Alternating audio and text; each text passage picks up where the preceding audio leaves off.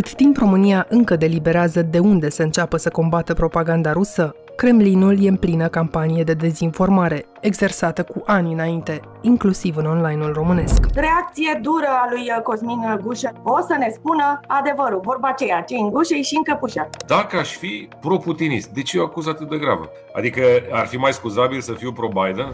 În calitate de membri NATO, putem spune că NATO a depășit anumite limite de prudență geopolitică. Generații. Putem afirma astăzi că rușii au câștigat ceea ce și-au propus. Urmează sancțiunile pe care le vor pune rușii Uniunii Europene, care își va merita din plin soartă. Niște golani care ne-au jefuit 30 de În bule bine filtrate, acest pericol poate părea inexistent, dar propaganda a trecut de mult de newsfeed-urile marilor rețele sociale și sapă acum adânc prin canale de mesagerie și prin comunitățile antisistem rămase după ridicarea restricțiilor de pandemie fără mesajul predilect al ultimilor ani cum s-au construit narațiunile strategice ale propagandei ruse, cum se explică transformarea grupurilor online antivacciniste în grupuri putiniste și de ce SRI poate fi considerat în bună măsură responsabil pentru eșecul combaterii dezinformării în România, explică azi Corneliu Bjola, profesor de studii diplomatice și coordonator al grupului de cercetare a diplomației digitale la Universitatea Oxford. Eu sunt Anca Simina și ascultați On The Record un podcast recorder în care știrea primește o explicație.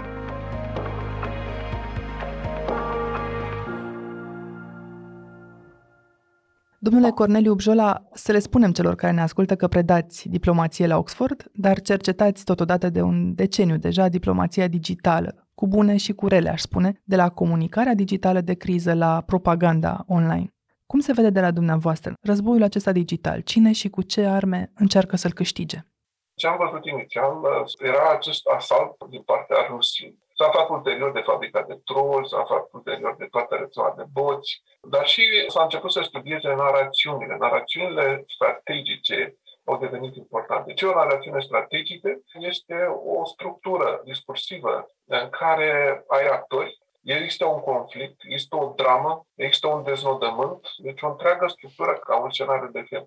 Ai un master narrativ, deci o narațiune master, pe care Rusia o promovează de mult timp, că vestul este decadent, că ideologia liberală care protejează drepturile omului nu mai este relevantă și prin antiteză Rusia se proiectează ca nou viitor. Lucrează așadar, chiar dacă nu are neapărat succes de fiecare dată, lucrează Kremlinul fie direct, fie prin ambasade, prin diplomați, prin publicații și prin troli. Mai întâi au început cu trolii și rolul lor acestor troli nu este să aibă o conversație cum avem noi acum. Rolul lor este să provoace, să vină cu un discurs foarte agresiv, pentru că emoțiile negative circulă foarte bine online. Circulă de șase ori mai repede decât emoțiile pozitive. Deci ei vor să provoace și să te aducă, să te trețină într-un discurs steril orice îi spune să convingi omul, nu îl convingi. Pentru că intenția lui nu este să fie convins, ci să întrețină o discuție aiurea, care deviază discuția de la alte subiecte. După care a inventat secțiunea de, de botnets. Uh, botneturile sunt aceste mașini care amplifică și sunt folosite destul de masiv. De exemplu, dacă dumneavoastră trimiteți acum un tweet, eu am un bot care, indiferent ce spune dumneavoastră, trimite înapoi un mesaj. Aceste boturi față de troll lucrează 24-7, da? sunt mult mai active treia element care l-au folosit este uh, Sputnik și cu Russia Today. Au creat acest mare ecosistem în diferite limbi, cu foarte mare audiență, aș spune, și în America de Sud, dar și în limba spaniolă, și care creau conținut pentru ambasade foarte greu în fiecare dimineață, mai ales că sunt trei oameni, unii șofer, unii bucătar, unul ambasador, pentru ambasadorul mai mici, să creeze și conținut. Deci Sputnikul ofera această platformă care crea o mare de minciuni, dar nu erau minciuni 100%, pentru că se prezentau ca un canal media. Erau minciuni în sensul de prezentare trunchiată a adevărului. Altă tehnică, care iau discursuri care sunt marginale în societate și le amplifică se le prezintă că, într-adevăr, toată societatea este prezentă. Și sunt oameni marginali, cum a fost și Nigel Farage în Marea Britanie, dar sunt uh, oameni care sunt antisistem și mai simpatizați cu Putin și erau toate ziua la televizor și spun și care prezentau. O altă tehnică a fost folosirea de reclame pe Facebook. S-a folosit mult în alegerile din 2016, în care, de exemplu, au, um, au plătit 46 de de dolari. Atâta, 46 de mii. Ridicol. Și mesajul lor a ajuns cam la 216 milioane. Scopul nu era să ia o poziție, scopul era să creeze acea tensiune și să o amplifice. M-am văzut și pe 6 ianuarie anul trecut, care să explodeze la un moment dat. De ce acest lucru e important din punct de vedere strategic pentru Rusia? Pentru că atât cât tu ești concentrat pe tine însuți, cu clivajele astea politice, cu tot felul de focuri politice pe care încerci să le știi, tu ești paralizat ca stat. Tu ești mai puțin preocupat de ce face Rusia acolo, acolo, n-ai timp să te ocupi. Și e un fel de este tehnică de intimidare. Mai recent ce am observat, să creeze fake uh, websites. Deci în loc de recorder, apar recorder cu un la coadă. Dar copie, de exemplu, tot designul pe care l aveți voi și prezintă alte știri. Site-urile astea la fost puțin cercetate cred câteva luni și apăreau în Transnistria, în Crimea, dar apăreau în germană, cu diferite nume, apăreau în spaniolă și creau conținut care era din nou amplificat de Russia Today, un fel de du-te vino între cele două. Ia uite ce spune cu tare care pare. Dezinformare masivă să vedem ce urmează, pentru că din cauza crizei din Ucraina, toată mașinăria asta, care trebuia închisă de mult, dar europenii au fost prea timiți să reacționeze la acest lucru. Să vedem ce se întâmplă, că toată această mașinărie de dezinformare este închisă deocamdată. Cum se vor adapta, cum vor acționa. Este închisă doar parțial și în acest moment, în sensul că și astăzi vedeam uh, Sputnik Belarus de pildă, mm. poate fi preluat uh, bine mersi în România, deși Sputnik de pe teritoriul uh, Republicii Moldova, care emitea în limba română și ajungea și aici, a fost uh, deja închis. Într-adevăr, deci o metodă de adaptare pe care mă aștept să o vedeți este ambasadele să preia puțin funcția pe care o avea Sputnik înainte. Și nu spun asta pentru că mi se pare, din discuțiile pe care le mai aveam, ambasadele erau preconizate deja să devină un fel de megafoane de diseminare, de dezinformare. Deci ambasadele ca atare ar putea fi o metodă de adaptare și promovare de genul ăsta de discurs. Sunteți coautor și coordonator al unui volum de studii care se numește chiar așa, Combaterea propagandei online și a extremismului și v-aș propune să analizăm punctual câteva dintre situațiile concrete în care fie zbonistica, fie propaganda online ne-a pus de când a început uh, invadarea Ucrainei, nu atât ca să le comentăm pentru că poate nu sunteți părtași, bula dumneavoastră diferă puțin de a noastră de aici, dar ca să vedem semnificațiile lor ca tipologie. Și prima teorie, probabil cea cu circulația cea mai intensă chiar în lume în acest moment, e aceea că războiul din Ucraina ar fi fost un război inventat. Și vă povestesc o întâmplare chiar de la București. La întoarcerea de la Kiev după o săptămână în uh, Ucraina, doi colegi de-ai noștri care au fost acolo duc mașina la spălătorie. Și urmează obișnuita conversație. Domnule, dar unde ați fost de așa de murdar? Și în fața răspunsului, am fost la Kiev și acolo e război, angajatul de la spălătorie se miră foarte sincer și zice, ce război, domne, că ce dau ăștia la televizor e din jocurile video. Într-adevăr, o televiziune din România, Antena 3, a dat la oră de maximă audiență imagini dintr-un joc video ca și cum ar fi răspunsul uh, ucrainienilor la un atac. Dar curios este că în fața unor jurnaliști în carne și oase care veneau chiar din capitala devastată de război, acest om își păstrează părerea asta pe care și-a făcut-o în fața televizorului sau în online. Și vă întreb, cum s-a conturat în online această teorie că războiul de fapt ar fi un fake și la ce tip de public a prins? Cred că trebuie să ne așteptăm mai multe, dar sunt și câteva idei cum pot să contracarezi. Sunt trei surse mari de actori sau vectori de dezinformare. Una este cea dată de state, state ca Rusia. Al doilea mare grup sunt partidele politice. Partidele politice au învățat că niciuna dă rezultate electorale. Și asta nu se întâmplă numai în România, se întâmplă și în alte părți, în Italia, în Franța. La un moment dat se vorbea cam 30% în statele democratice din dezinformare, vin din partidele politice, pentru că este un acest stimulant electoral, politic. Dacă mint, eu îi distrug reputația celorlalți și într-un fel mă prezint pe mine ca marele erou pe caval, în principiu aș putea câștiga. Și al treilea grup sunt cetățeni normali care intră în acest joc, fie pentru că au niște stimulente economice. Deci dacă eu am un canal YouTube și încep să vorbesc în teme de genul acesta și să fac conspirații, eu încep să câștig o audiență și încep să fiu plătit de YouTube, pentru că mi se bagă reclame. Dar dincolo de factori economici, este un fapt de status social. Deci când vorbim că propaganda se termină cu Rusia, trebuie să ținem seama că celelalte două elemente rămân în continuare în mijlocul nostru. Acum, cum să interpretăm problema cu Ucraina, că oamenii nu cred? De unde apar aceste narațiuni? Ce am observat este că s-a făcut o transformare a grupului de antivacciniști sau mutat spre putiniști. În lumea engleză am văzut în Australia, am văzut în China, am văzut în Statele Unite, s-a făcut o repiere. O repiere în ultima lună în care antivacciniștii, dintr-o dată, au devenit putiniști. Aș spune că corelația este destul de puternică. Dacă vezi pe un putinist acum și cauți uh, mesajele Facebook, undeva înapoi găsești sigur că vorbește de turnurile 5G, de nu știu ce conspirație și așa mai departe. Ce mi se pare interesant, gruparea antivaccinistă din România, la un moment dat, a crescut foarte mult. Dar uitați-vă la discursul grupării antivacciniste în momentul respectiv. Nu era ceva autohton. Se vorbea de globalist. Dacă îi întreb ce înseamnă globalist, habar n-au. Vorbeau de progresiști, iarăși habar n-au. Deci ăsta este un termen ce o folosește dreapta americană mai radicală. De progresist, de globalist, de noua ordine mondială. Însă au fost traduse și într-o dată au început să fie diseminate. Am făcut un experiment cu un amic, la un moment dat, i-am dat o poveste pe care o văzusem uh, la dezinformarea americană pe dreapta radicală trampistă și zic să spui și mie când o vezi tradusă în românește. Cred că a durat vreo 10 zile sau chiar mai puțin când mi-a trimis aceeași variantă în românește.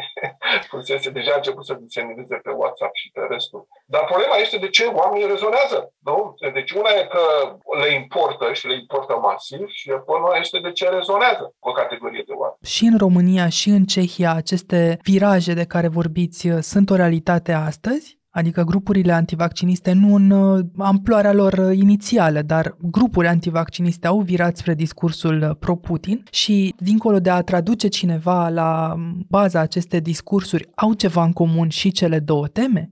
Au, a fost asta care a păgat-o Rusia de curând. Au descoperit niște laboratoare chimice, biologice prin Ucraina o tâmpenie. Dar Rusia presează și s-a încercat să deschidă o sesiune la Consiliul de Securitate ONU exact ca să pună subiectul în media. Dar ce s-a întâmplat și în Australia și în Statele Unite, că treaba asta cu laboratorul secret, care știm noi cu laboratorul secret de la vaccinul, imediat a rezonat. Și una din uh, micile narațiuni care apar acum este că, de fapt, tot războiul din Ucraina este să acopere originea virusului nenorocit care a fost făcut de americani și uite că laboratorul din Ucraina, de fapt, era pe acolo, nu mai e în altă parte. Deci a apărut o mică narațiune care încearcă să lege cele două. Este și o zonă mare de antisemitism. Și am văzut și la partidul ăsta nou legionar, care când îi dai microfonul începe dintr-o dată să vorbească, că ăsta să vezi că Zelea Codreanu, că Ioan Antonescu, că așa din senin comunitatea de antivacciniști se transformă. Acum pandemia s-a cam diluat, dar s-a creat o comunitate, da? o comunitate care are identitatea ei. Este o comunitate antisistem. Pentru ei, autoritate înseamnă ceva fals. Autoritate nu numai de guvern, dar și de ziare. Cred că sintagma de Gita Contra îi definește foarte tare, în sensul că dacă apare în presă, imediat e o poziție opusă. Dacă apare în presa normală, dacă apare de discursul oficial, imediat, dar imediat iau discursul opus. Această comunitate se transformă în momentul de față și de nu cred că va dispare prea ușor. Ați menționat mai devreme contul de WhatsApp. Am remarcat și aici că până acum era folosit mai mult ca alternativă la mesageria prin SMS și dacă ar fi să ignorăm riscul acesta al stocării datelor, părea oarecum benign. Dar a fost o seară recent în România în care oamenii au dat năvală la benzinării să facă plinul pentru că prietenii le-au dat în masă pe grupuri de WhatsApp această știre că se scumpește combustibilul. Pe fondul războiului, evident. Pot deveni grupurile acestea de mesagerie, fie de Facebook, fie de WhatsApp, dar de mesagerie, care nu sunt vizibile din exterior. Pot fi ele canale nu doar de răspândire a zvonurilor, ci și de propagandă foarte curând? Oh, absolut. Ce favorizează transformarea asta din canal de comunicare între prieteni în canal de propagandă adevărată? Ai aceste grupuri pe WhatsApp în care eviți oameni care oarecum ești mai apropiat. Deci, din punctul de vedere, această afiliere creează mai multă încredere în informația care ți se permite. Deci, tu deja ți-ai creat uh, filtru și pare informația mai credibilă. Un alt canal care a apărut și l-am urmăresc acum de vreo două luni este Telegram o parte din uh, ce spuneam mai devreme de vacciniști care s-au transformat în putiniști populează Telegramul. Sunt foarte multe grupuri de acele mesaje antisemite cu pedofilia, cu biolabul. A apărut în sfera anglofonă pe Telegram. Deci Telegramul, într-o dată, apropo de alte canale de mesagerie, venit un vector foarte mare de propagandă urmăriți pe persoane care le suspectați noastre în discurs dacă au canale pe Telegram. Atunci o să vedeți o conexiune și mai uh, intensă.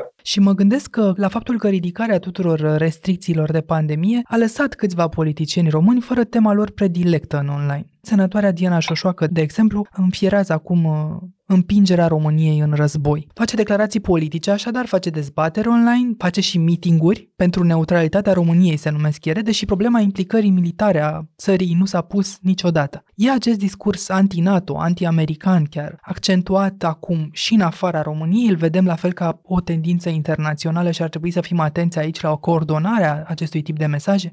Aveți dreptate și genul de actori de care vorbiți se agață cu disperare ca să stea relevanți de care vorbeați.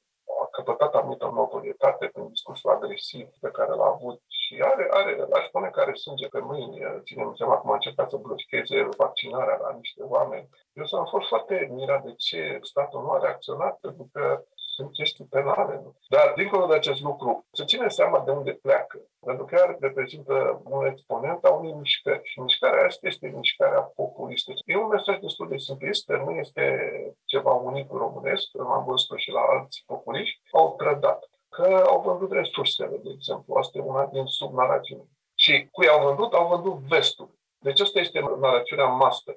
În momentul în care vine pandemia, aveai cum să umpli această narațiune cu tot felul de chestii din punctul lor de vedere, o cultă care încearcă să-ți bage pe gând vaccinul și așa mai departe, când ei aveau altceva în cap. Apar cu pandemia care s-a terminat, a, ne bagă războiul, oculta și așa mai departe.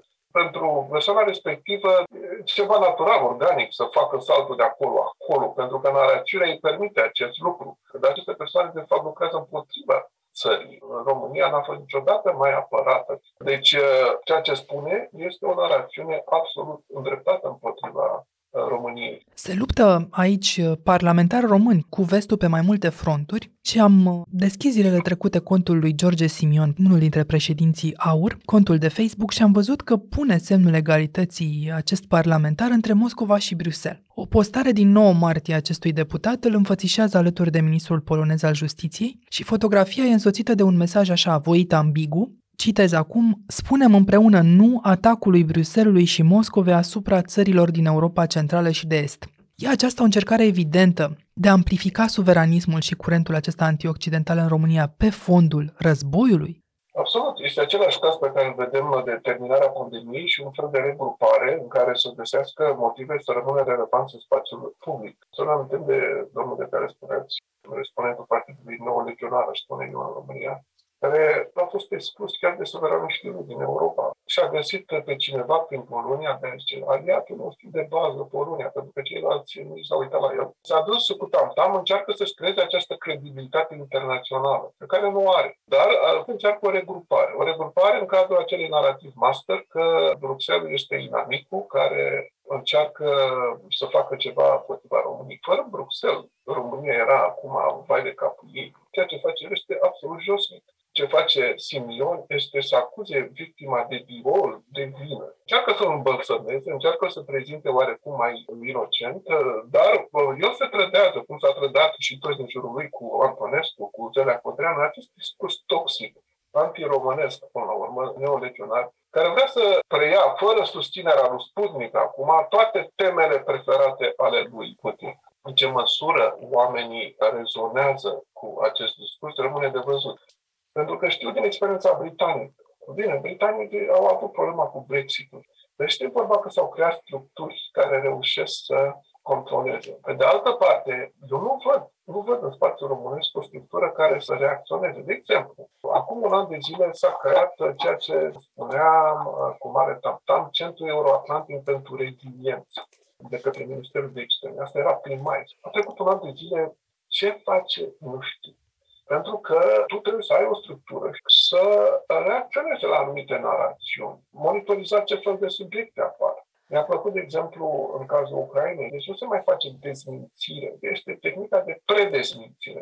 Încercam oarecum și eu să, să o sugerez mai devreme, în care am menționat că se fac traduceri din spațiul anglofon despre laboratorul din Ucraina, care s-ar putea să apară în curând să zică, da, uite de ce e războiul ăsta, pentru că era un laborator acolo. Sau despre pedofil sau despre toate aceste chestii care acum circulă în spațiul englez și care la un moment dat o să fie traduse. Poate peste săptămâna viitoare, cum spuneam cu exemplu meu, o să apară și în spațiul românesc. Astea sunt predezmințiri. Predezmințarea are rolul ei ca o inoculare, la un fel să avertizeze dar și asta trebuie făcută cu cap. Ai nevoie de o structură civilă, nu te mai cu FRI, care și aceea e mai de capul lui, dar o structură civilă ancorată cu cei care fac cercetare în societatea românească pe subiectele respective. Când ai o propagandă de genul ăsta, vii cu cercetare care înțelege foarte bine și sunt oameni care lucrează la SNSP, sunt oameni care lucrează la Babeș-Bolia în Cluj, ei aduni sunt centre, centrul din Finlanda, centrul de excelență NATO, care se ocupă cu treburile astea. Deci nu dai inventez roata, dar adun energie, adun cunoștințe, adun rețele și încerci să construiești și tu. Până să vedem în România și altceva decât plăcuța inaugurală a Centrului de Combatere a Dezinformării, analizăm împreună cu profesorul Corneliu Bjola de la Universitatea Oxford cum și-a ratat până acum SRI misiunea de a descuraja conspirațiile, dar și în ce măsură pot fi putiniștii un pericol în viitorul apropiat. Revenim! Aqua Carpatica din România, patria apelor minerale. Ați pus uh, structură civilă căci SRI e oricum uh, vai de capul uh, lui. Totuși, e o instituție desemnată încă din 2006, dacă nu mă înșel, să lupte cu dezinformarea și această instituție ar trebui să răspundă o dată în fața Parlamentului și nu o face. A trimis într-o bagiocură totală un pachet de 5 rapoarte de activitate pe ultimii 5 ani și acolo dezinformarea era tratată într-o sumă de clișee și cu atât mai puțin nu răspunde în fața opiniei publice. Putem pune totuși în aceste condiții eșecul combaterii dezinformării, mai ales în dreptul SRI? Am pus-o foarte clar, de exact comparând situația cu situația din Anglia. În Anglia s-a lucrat profesionist, au fost încercări ale Rusiei de a sabota campania cu AstraZeneca, să vezi o campanie de vaccinare care a plecat bine și, pe urmă, să clacheze așa de rapid și din cauza dezinformării masive care s-a făcut.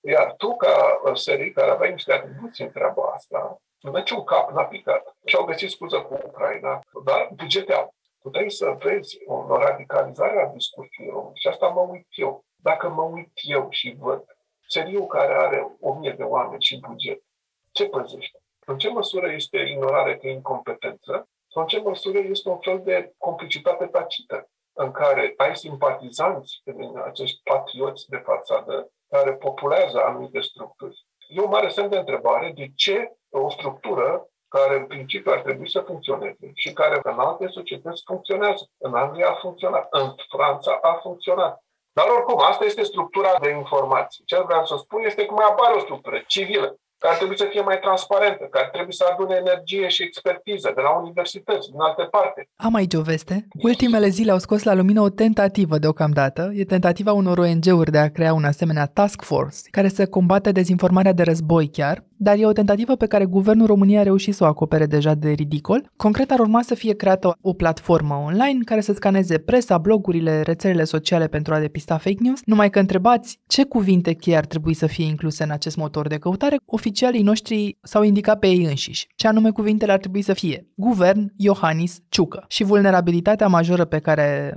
o consideră important de eliminat din online este desigur teza corupției la nivel înalt. Contribuie azi, ați zice, cu mai mult succes instituțiile din România, nu la combaterea dezinformării, ci la discreditarea unor inițiative, fie ele și civile? Acum, problema corupției este una masivă în România, dar de aici să treci să spui că ar trebui să o includem, pentru că, în fine, ne afectează pe noi Guvernul nu s-a remarcat, în general, prin cote de competență. Sunt multe greșeli care s-au făcut și în perioada pandemiei. La mea așa că am pierdut încrederea și faptul că apărea o asociație care nu este controlată de guvern, înțeleg, și care să promoveze o anumită idee, s-ar putea să nu le pice bine. Dar asta spune și slăbiciunea de centru minune de care vorbeam, de centru de reziliență. Au un instrument pe care, în fine, dacă ei nu folosesc, o să apară altele.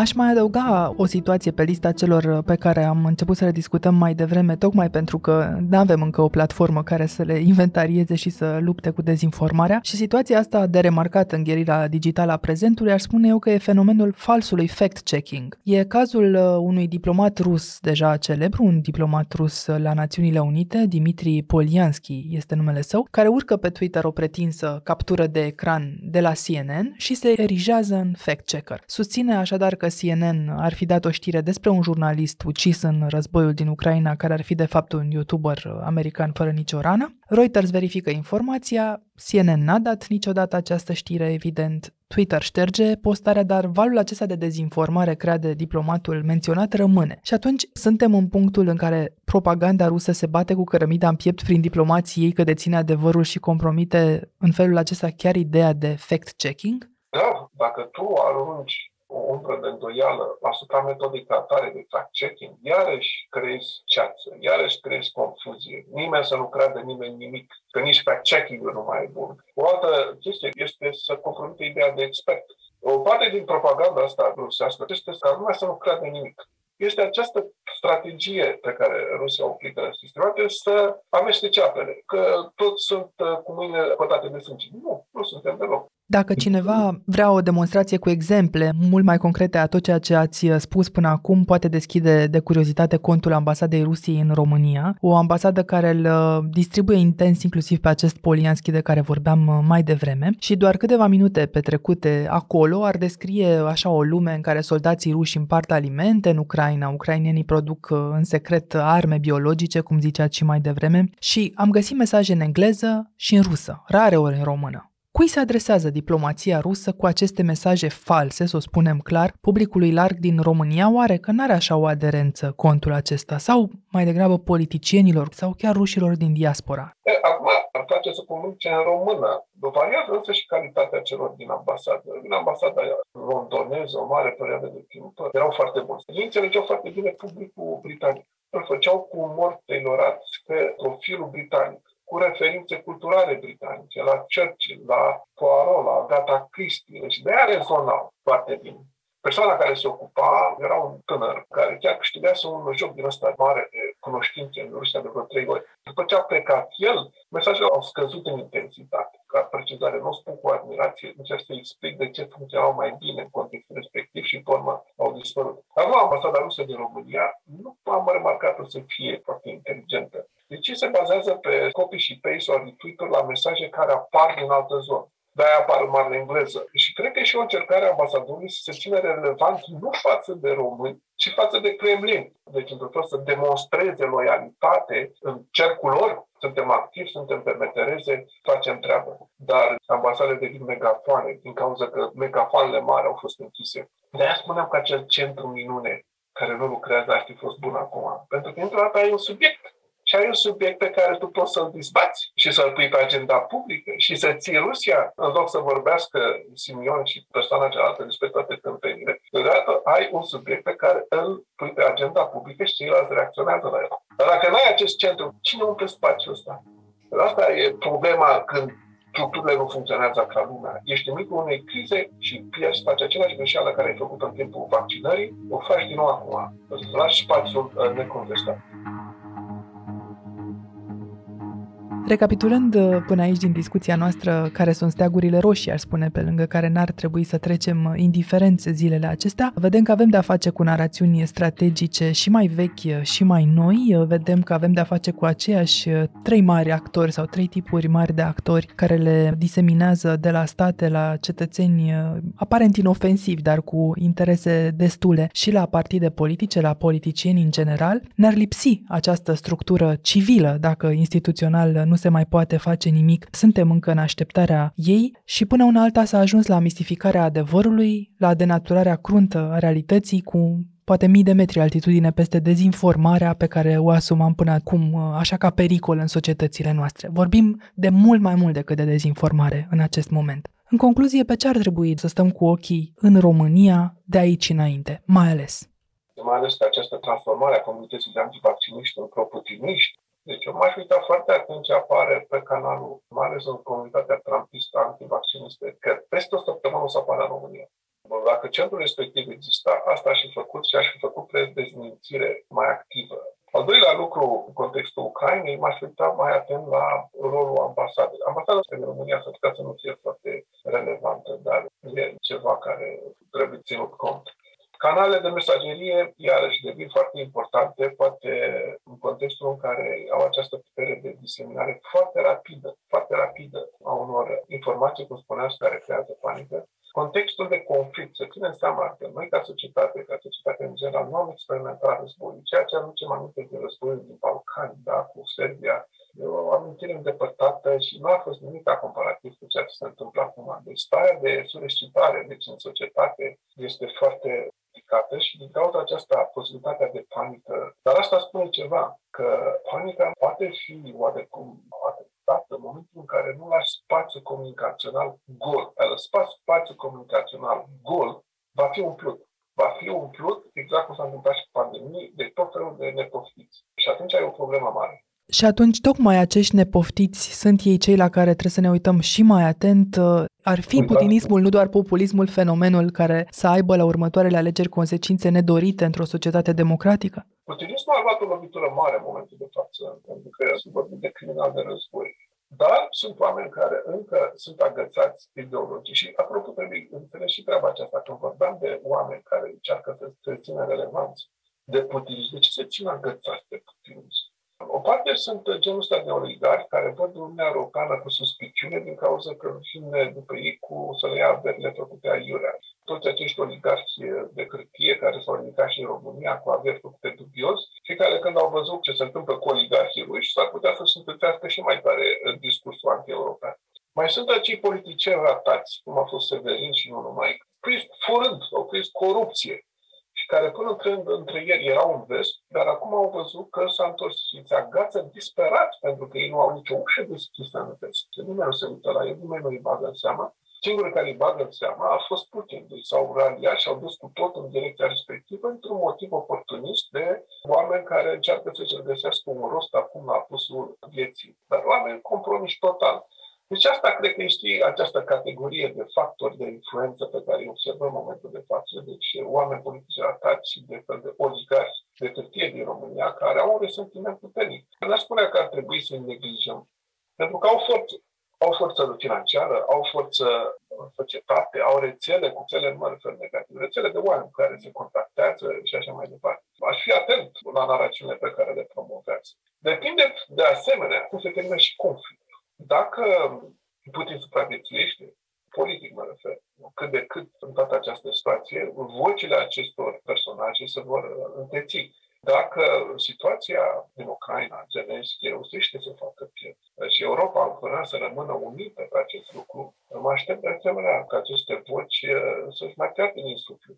Dar iarăși revin, centru minune ar putea influența astfel de narațiuni. Nu pot să stau la cafea și hai să vedem ce se întâmplă. Pentru că ești direct interesat să ai stabilitate în țara ta. Sper să fiu eu prima care vă dă pe SMS așa știrea că Centrul Minune s-a făcut în România și care și experții, nu doar numele. Da, și că experții aceia sunt uh, respectați și de societate și practic vor fi ascultați. Da, da, da, asta e foarte important pentru că dacă începi să le dai posturile la rubedenii, ai distrus din start credibilitatea instituției respective. Ai distrus-o. Pur și simplu, orice îi spune, chiar dacă îi spune bun, nu mai are niciun sens să mai spune. Trebuie făcut cu cap. Și orice aparență de conflict de interes, de rubedenii, de nepoți, nici vorba de așa ceva. Pentru că atunci ai aruncat banii pe tereastră.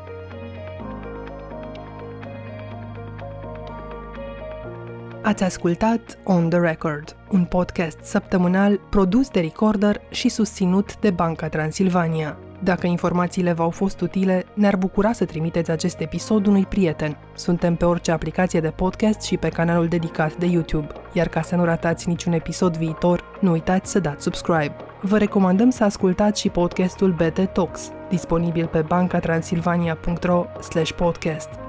On The Record îi are ca editori pe Cristian Delcea și pe Mihai Voinea. Eu sunt Anca Simina, ne reauzim vineri.